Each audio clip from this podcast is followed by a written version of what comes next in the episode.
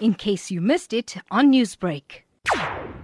The Hawks National Bureau for Illegal Firearms Control and Priority Violent Crime team from Cape Town, together with Special Task Force team in Durban, Crime Intelligence and Metro Police Durban, arrested a 41-year-old gun shop owner yesterday. The Durban-based firearms dealer was allegedly linked to an illegal supply of firearms through his dealership to criminal gangs in the Western Cape.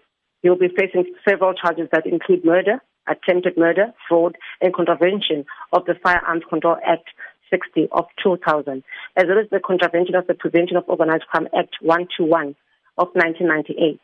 And what did police confiscate in the arrest? The Hawks-led team seized 17 illegal firearms in George in transit from Johannesburg. A further 44 firearms were seized from his business during the investigation process. Is there any indication as to where these firearms may have been heading to? Further investigation revealed that those firearms were allegedly destined to Cape Town's criminal gangs. And have any of the firearms been linked to other crimes? A further forensic examination allegedly linked some of the firearms to criminal activities, ranging from murder and attempted murder. The 41-year-old gun shop owner is expected to appear in the Worcester Magistrate Court on 15 February 2021. Newsbreak, Lotus FM, powered by SABC News.